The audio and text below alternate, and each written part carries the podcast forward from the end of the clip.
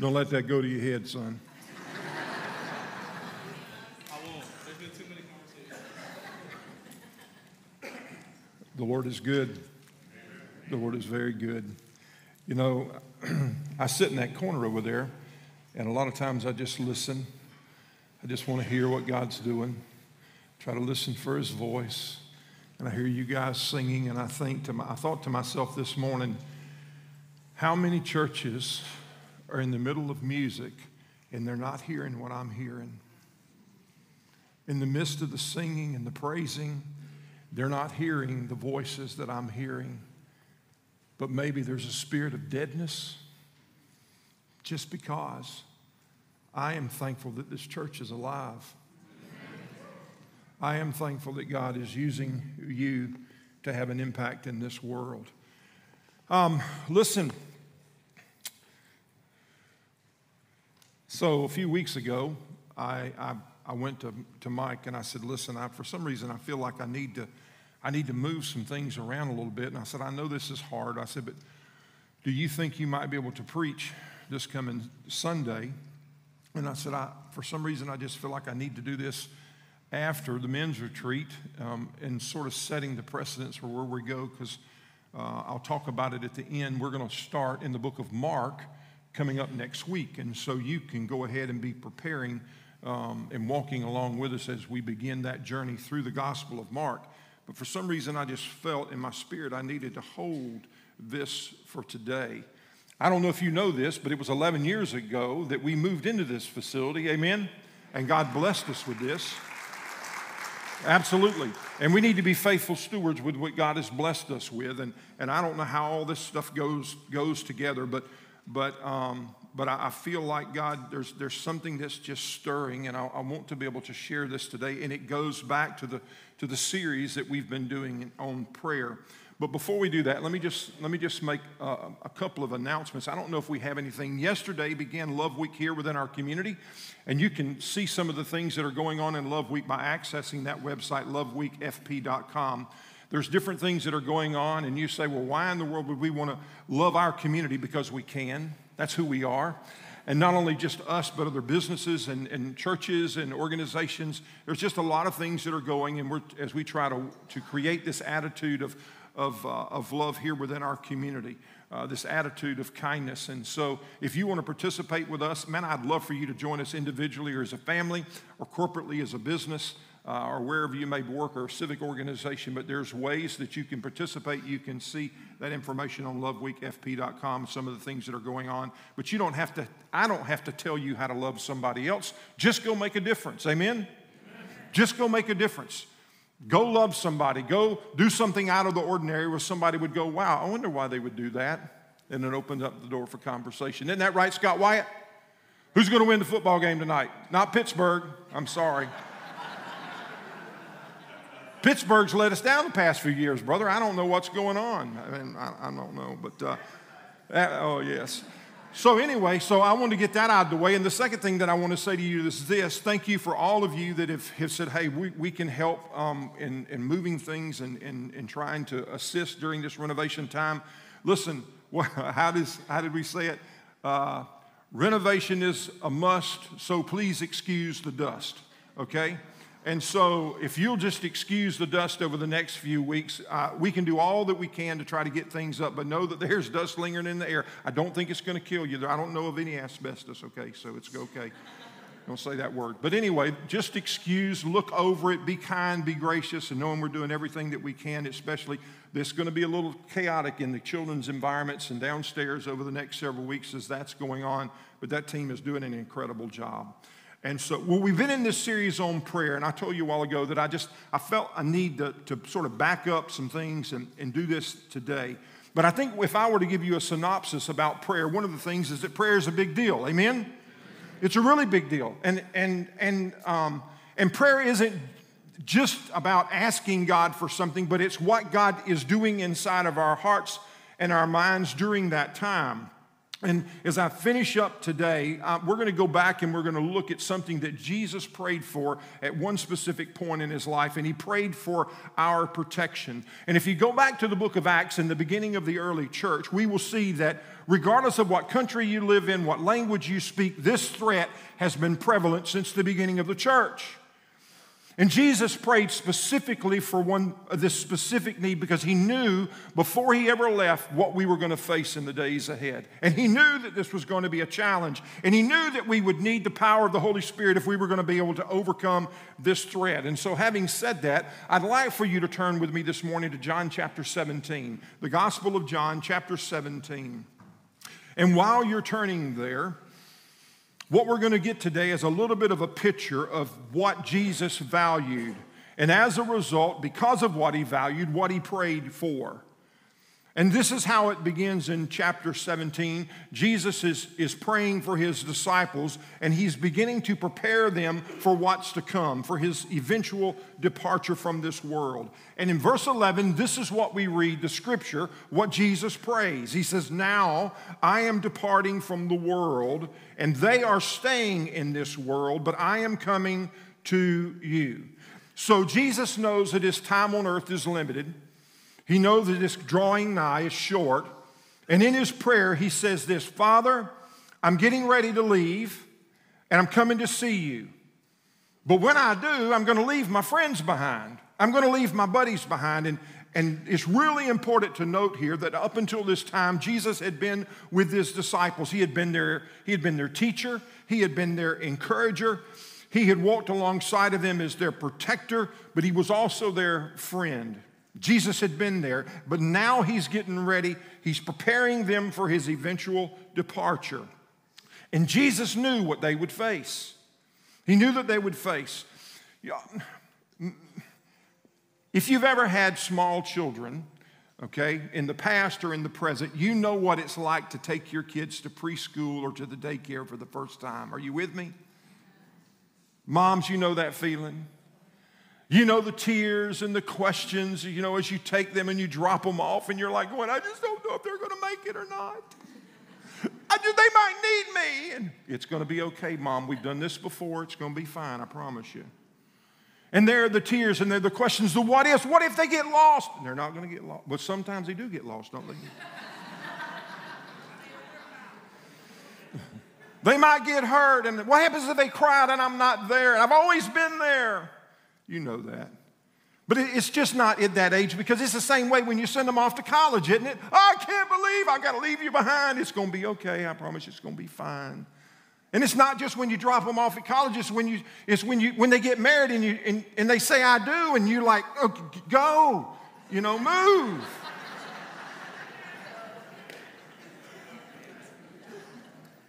Some of you have been at all three of those stages and you're celebrating today. But what we see is there is a connection between what's going on in the heart and the mind of Jesus and how he prays. And listen at how he prays. Holy Father, you've given me your name. Now protect them. Protect them. Protect my friends. Protect my buddies. Protect my disciples. My disciples. Protect them now by the power of your name. And you know names are important. I mean, every one of us in this room have a name, right? Yeah. Names are important. We know people by their names. I was named after my father. My father was named after his father. My, my father's father was named after his father, and vice versa. Caleb, when Caleb was born, Caleb was named after me. Now, his name isn't Sidney Shepard Brock Jr., his name is Caleb Shepard Brock. The name Caleb means strong and courageous. The name Shepherd means sheep herder, it means guider, it means protector. And Caleb was given his name specifically because that's who we wanted him to be. And in the Bible, we see where God's people were known by his name. And in the New Testament, people who followed Jesus were known as followers of the way or Christians. And they were baptized in the name of Jesus. Why? Because names are important and there's power in, in a name. And here's Jesus praying for protection over his disciples by the supernatural power of his name. And he prayed that way for a specific reason. Look at that. It says, Why did he pray? So that And you want you to underline that because that's what's called a hina clause. So that, so then, in order that. And it means, what it means in the Greek language is something's fixing to happen that's really important. Pay very close attention to what comes next. And here's what's important. Here's the main point. Jesus says, protect them. Why? So that they will be united as we are. And so here's Jesus praying for his disciples that they would be united in one, just like the Father, the Son, and the Holy Spirit. And out of everything that Jesus could have prayed for, here it is we see him praying for unity. And he prayed for unity because he knew the destructive power of disunity. Amen? That was pretty weak.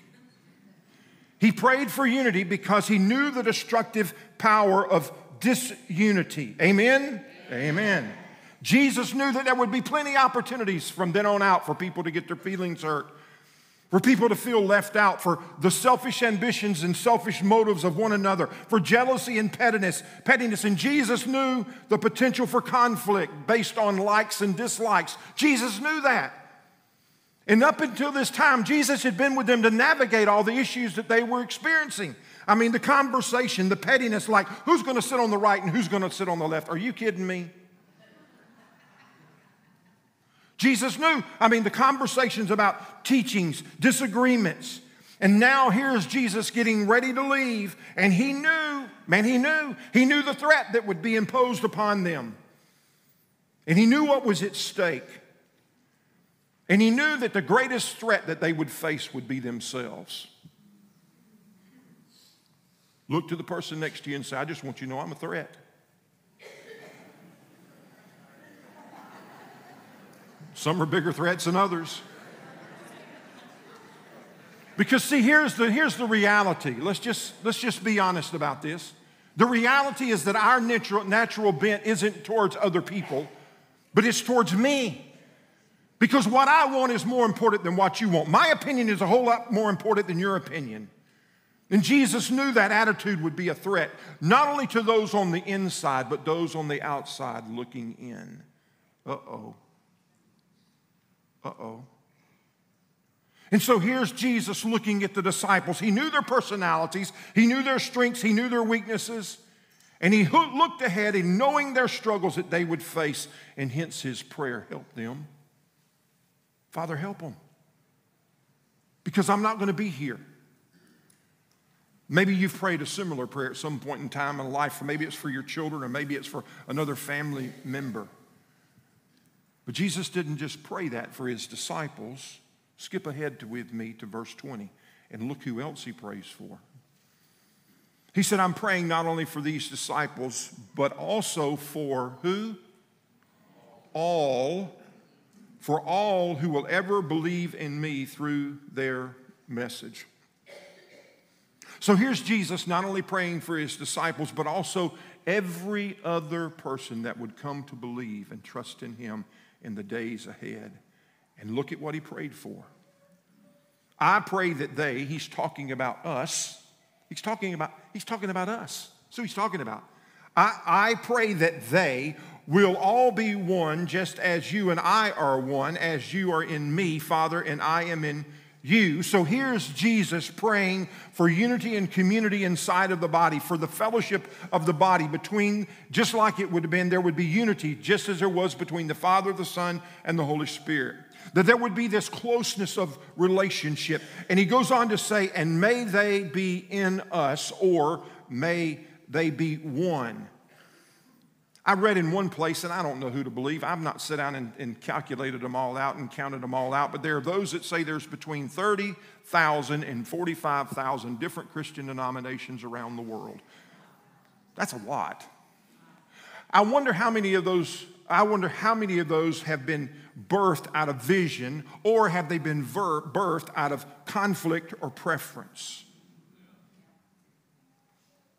And here's Jesus 2,000 years ago, knowing the tensions that would exist, the potential for foolishness, and it gives us a little bit of an idea why he intentionally prayed the way that he did, because he knew that the greatest threat to the gospel itself would be the lives of the very ones who would proclaim it. You want to know why some people don't want anything to do with the church? It's because of those of us that are on the inside. How many times have people rejected the message of the gospel because of the lifestyles of those who profess it? Why are you telling me how great God is when I look at your life and you're no different than me? You talk to me about anger and you talk to me about bitterness, but you're no different than me. You talk to me about forgiving others, and yet you hold grudges. You talk to me about how much God loves me and how I need to love other people, but the only thing I ever hear you say is something that comes out of your mouth is gossip, it's negative, and it's destructive. There's so much at stake.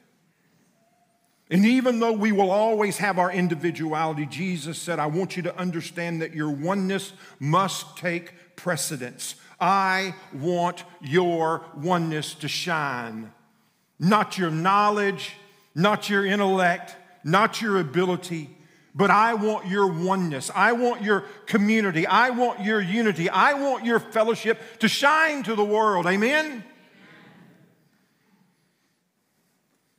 And Jesus said, May they be in us or be one.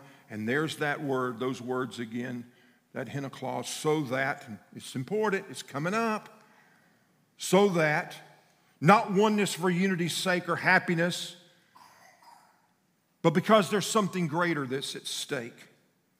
And Jesus is about to tell us what it is. And, he, and here it is so that the world will believe that you sent me.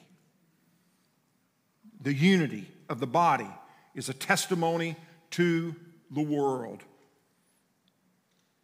Jesus said it would be our love and it would be our unity and our fellowship towards one another that would lead people towards Christ. Not your doctrine, not your practices, not your ministries, or anything else. But when there's selfish ambition, it leads to disunity and it leads to division. And it's not only ugly, it is distracting. Amen? And what it does is it keeps us from fulfilling the purpose and the mission that that Jesus instituted the church for to begin with. And Jesus knew the threat. He knew the threat, he knew what was coming. And he knew that if the church was going to have influence in the days ahead in the world in which we live, that our unity as believers and that fellowship would play such a huge part. And Jesus didn't just tell us that unity was important. No, no, but he goes on to, he goes on to tell us what the key to unity is. And listen to what he says in verse 22 and 23. I have given them the glory you gave me, talking about us. I've given it to them. So that they may be one as we are one. I am in them and you are in me. May they experience such perfect unity. Listen to this. May they experience such perfect unity that the world will know that you sent me and that you love them as much as you love me. And so here we see the key to unity Jesus. Jesus. See, Jesus is what unifies us. He unites us, the Father as well as each other. Jesus is saying, Here, here is, is Father, just as you and I are one, may I be in them and they in us. So Jesus is at the center of it all. He is the rallying point. That's what he is. He's the rallying part. We've got all kinds of things that we can rally around. I mean, Hux was being funny earlier about Kansas City and San Francisco. Who cares? I mean, but I know some of you guys, y'all got your shirts, I mean, you got your hats, and you're ready to party on Hardy tonight, you know, your team. But it may not be your pro team, it may be something else. I mean, all of a sudden, I've gone from an Oklahoma Thunder uh, uh, uh, guy I like to watch Trey. Now I'm a Charlotte Hornets fan because I want to watch him play. He's one of our homeboys. I want to watch him. And uh, I don't know if Colt's in here, but we just got district champions last night. We got a lot of district champions going on all, all over the place, yes. Man, we got Leesburg, we got Wildwood, we got uh, the villages, we got, we got championships. This is a, a hotbed for sports in this area. And we've got some incredible coaches. There's all kinds of things that we rally around. I mean, we'll spend money, we'll go, and man, when they score, we'll clap and we'll stand up and we'll just yell to the top of our lungs to show our support and our, our commitment. Maybe you remember, uh, some of you were living back in 1980, and maybe you remember the story of something else we rallied around.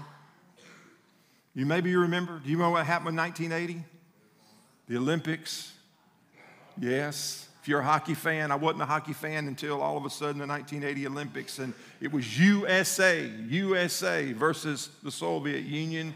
And there was no way that we were going to win. We were the underdogs by a long way, but all of a sudden, we as a nation began to rally around this hockey team. Hockey team, of all things. Who plays hockey? but all of a sudden, I became a fan. I remember when Chick fil A was going through some things, and all of a sudden, you know, we rallied around the nation. There were people that rallied around Chick fil A, and, you know, there was all this, uh, you know, all this conversation, and people flooded Chick fil A to show their support. America's a diverse nation. And yet, how many times have we seen it as a diverse nation made up of all kinds of different people and different religious backgrounds and languages and, and, nationalities? And yet, there have been those times that we've rallied together, not around a sports team, but around the American flag and what it represents. Don't ever forget how our nation was founded and the people that have lost their lives so that we could live in freedom. But from a spiritual perspective, as the church, Jesus is what we rally around. Jesus is our rallying point. He's the center. He should be the focus. And unity is so much easier because, especially when we learn it's not about me and my. It's not about my agenda. It's not about what, what I think is right, but it's about Jesus. And it's about Him. And so the question today would be something along this line What is it you're rallying around? What is it that you're focused on? What flag are you waving to the world? What shirt are you wearing? What agenda are you promoting? Is Jesus at the center of, of your life and in your thoughts? Is he your rallying point? Because Jesus knew that the greatest distraction to our unity would be our selfish motives and our ambitions, our agendas and our opinions. But Jesus didn't just pray for the sake of unity. But look at what he prayed for and why he prayed for unity at the end of verse 23 that the world would know that you sent me and that you love them as much as you love me. Because Jesus knew that disunity would not only be a distraction, but it would undermine the message of the gospel, the gospel message itself. The point being, when we live with Jesus at the center, it's not only attractive, but it is powerful. Amen? But what happens when it's not? You've all seen, we've all seen the fallout when Jesus has not been the center point. We've all seen the fallout when Jesus has not been the rallying point, but something else has been. And so there's a couple of things that I want to leave us with here today if we're going to remain focused and centered on Jesus. Number one, we got to stay focused on mission, people. We got to stay focused on mission. We aren't just a group of church goers, we are Christ followers. And when we come to trust Christ, all of a sudden we've been commissioned to live on mission to grow spiritually, to share life, and to serve others, to use those gifts and talents that we aren't just we aren't just saved to stay the way we are, but we've been, we've been saved so that we can grow and mature in our, in our faith. And that we can share life together. We can have fellowship with one another and we can, we can enjoy community together. And then use the gifts and talents that we have to be able to serve one another. And let me tell you this, guys the rallying point is not a denomination, and it's not the name of a church, and it's not a pastor, and it's not a ministry, and it's not a style of music or anything else but it has to be Jesus. It has to be Jesus. Nothing else can stand in that way. It has to be Jesus. And when it is, when Jesus is at the center, it's so much easier to stay focused on the mission. Now, I get it. Man, I understand that people attend church for all kinds of different reasons. Man, I sure like I sure like that music. I mean, that big old guy with that, he's got that white beard. He just sings so beautifully. He's pretty.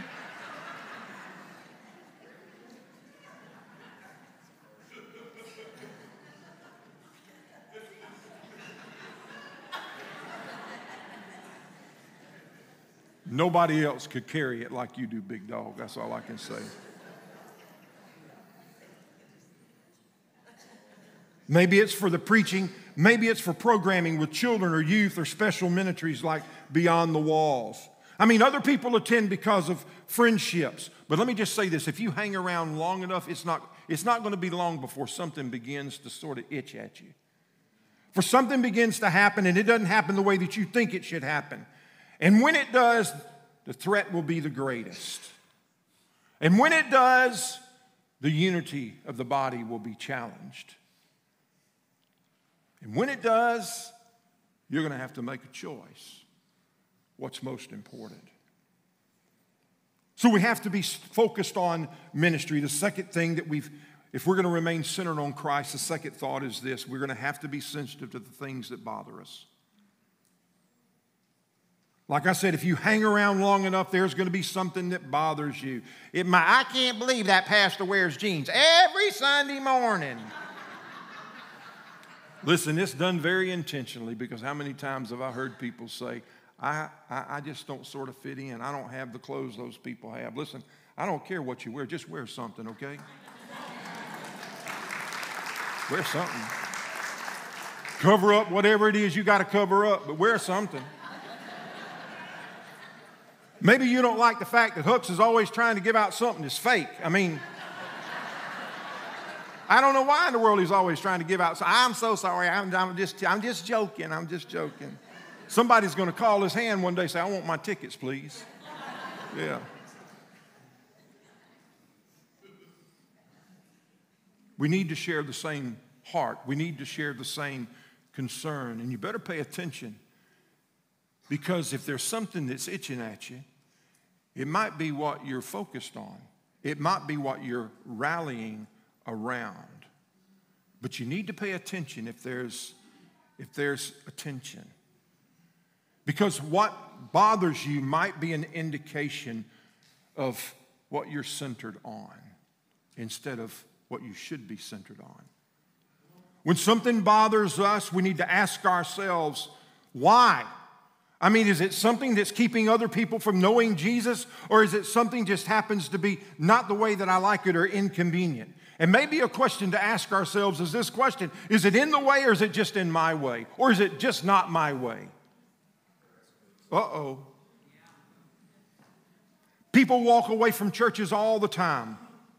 All the time they walk away from churches, not because of things that are in the way of people coming to know Christ, but, because it's not my way or because I've been hurt. As a church family, we can survive some bad decisions. I will tell you that. There's some times that, man, we do things and we go, why in the world did I do that? That just doesn't make any sense. And we got to go, I'm sorry. Whoop. About to back the horse up a little bit. Boop, boop, boop, boop, boop. You just got to back it up. We can survive the bad decisions from time to time, but we will not, and no church, no church, no body of believers will survive if we allow our preferences to become our rallying point. It will only distract us from the mission, and after a while, you'll see the people and you'll see the attitudes because Jesus isn't the center, something else is.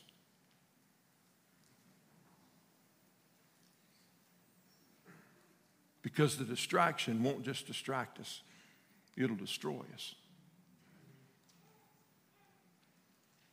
There's those things that can knock us off center. But if you put it up under the microscope, more than likely, a lot of those things that we'll see will be stuff that really are not that important. We've been called to something greater, people. God's placed us here in this area for something specific. And it's about making a difference and making the world known who Jesus is. Not just by what we speak, by how we choose to live. Um, I think you guys know that we're stretched, aren't we? As a church family, we're a little bit stretched. You know, we got the renovations going on. I mean, we can't fit people in here. It's got people standing up from time to time, and that's just the way it is. I've had to ask God, God, give us grace. You're the one who builds the church, not us.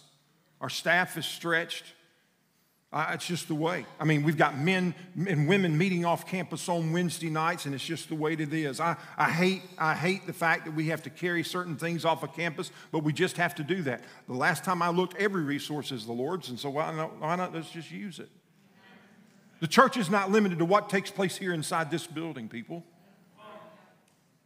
Last year we had to go off campus this past Christmas. We had to hold all these different services. We're getting ready to have to do that again at Easter. We instead of doing six services here, we're going to move off campus to Warren Willis. We've already made reservations to host them there. We're going to be hosting three services. I think 7:45, 9:30, I believe, and 11:15. And I, I know, I listen. I know the times aren't aren't what the times are now, but we're going to do the best we can because Jesus is the rallying point. Amen.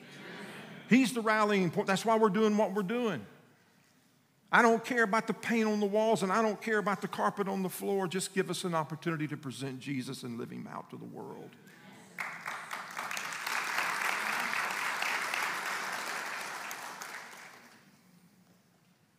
Jesus. The Bible says that there is a heaven and a hell, and one day we're going to have to stand before the Lord and give an account of the resources that He's blessed us with. Will we be known as faithful? I want to be known as faithful? Or will we just get caught up doing church instead of being the church? See, when Jesus prayed, he prayed very specifically. He prayed for unity because he knew the natural bent of these hearts and how easy it is for us to get distracted. And Jesus knew that the lives we live would either be attractive or distractive. As a church family, Jesus is our rallying point. Amen? Jesus is our rallying point. Jesus is our rallying point, and we need to stay focused on mission, and we need to be sensitive to the things that maybe bother us. And if we do that, if we do that, and we ask the question, is it just in my way, or is it, or is it, um, or is it not my way? And if we do that, God will not only protect us, He will not only protect us, but He'll propel us. If we continue as a church to keep the main thing the main thing and recognize it's not just about doing church, but it's being the church, God will continue to bless us. But if we ever take our eyes off of Jesus, if we ever take our eyes off of Him and make something else our rallying point, God forbid. God forbid. Somebody asked me the other day, I've been asked this several times, uh, and I'm not against advertising at all. So if you're in the advertising business, please do not send me an email and say, I can't believe that you're. No, I'm not against advertising. But I've had people ask me about different things. I just say, no, no. I said, listen, the greatest billboards we have are the people that attend this place. You're either for him or you're against him. And the people that you come in contact in the, wor- contact in the world, they don't care how many times you go to church. They just want to know how you're acting when you're outside with everybody else. Do the words that come out of your mouth, are they encouraging or are they discouraging? Is your attitude one of, of peace or is it one of bitterness and unforgiveness? What message are we presenting? What message will we present in the days ahead? Prayerfully, Jesus and our hope for eternity in Him.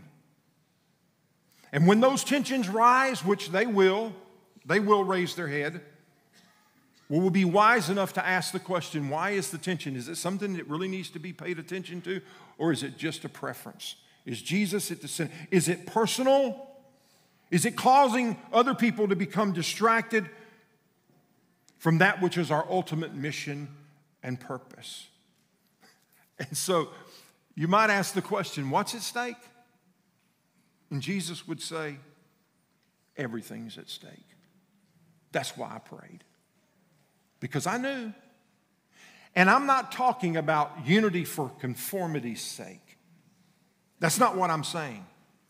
I'm not talking about unity for conformity, that we would all look alike, smell alike, dress alike, do our hair alike. Mm-mm. That's not what I'm talking about. I'm talking about unity in our diversity of who we are. And I'm talking about unity. Why? For the sake of Jesus. For Jesus. Not just for my kids, not just for my friends and my neighbors, but for the ones who will come to follow us. Because there's something we've all got to think about. And it's always on my mind. When we're dead and gone, what legacy will we leave behind? My prayer is that we would do exactly what God called us to from the beginning. That we would not only leave a legacy, but we would live it. And when we live it, we will leave it. Would you pray with me this morning? Hmm. While your heads are bowed, your eyes are closed. Man, it's a good time for self examination, isn't it? Is Jesus your rallying point? What's at the center? Why are you here? What are you focused on? Is there a tension in your life that needs to be addressed? Is there something that needs to be talked about? Is there something that you need to take before the Lord this morning and ask Him for forgiveness? Is that something you need to take before Him today and ask Him for wisdom? Jesus played for the believers because He knew what was at stake, He knew the impact, He knew the potential. But this morning, while our heads are bowed, maybe there's someone here that doesn't know Jesus. What is it that keeps you from making the most important decision of all? I'll tell you. It's yourself, your pride. Because up until this time, you've not felt like you've needed Jesus because you've had it all together. This morning, you have the ability to recognize right there where you are that there's a desperate need for Jesus. To cry out to Him, to, to confess your sin, to confess your sin, to believe that Jesus came and He lived on this earth.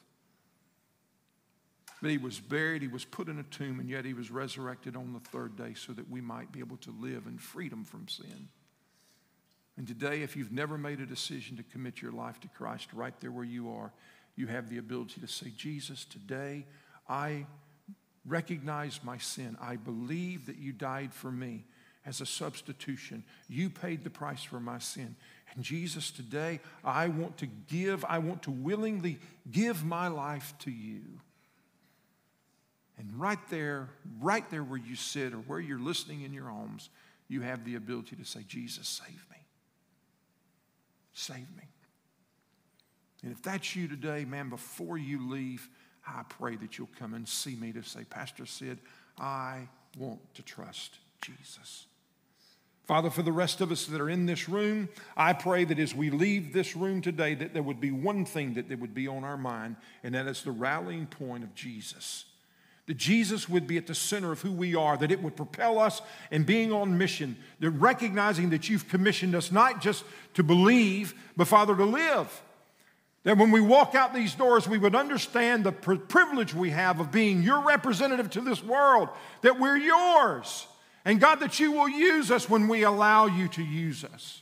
When we allow you, Father, to take control, that we'll engage people in conversations Jesus and about the hope that we have in Christ. Help us to be your ambassadors. Help us to live for you faithfully, bringing you glory and you glory alone. And in those moments when we, when we have those tensions that, that seem to stress us, may we ask those questions why? Why? Father, is there something that going on inside of me that needs to address, or is there something that needs to be addressed? Give us, give us the wisdom. And Father, as leaders, may we always have listening ears. May we always have listening ears and be sensitive to, to this family, this church family, and this community in which we serve. Bless us now as we go. Father, may you bless us as we continue to, to, to search, seek, seek to live as your, as your children. Um, Father, bringing you glory. In Jesus' name we pray. Amen.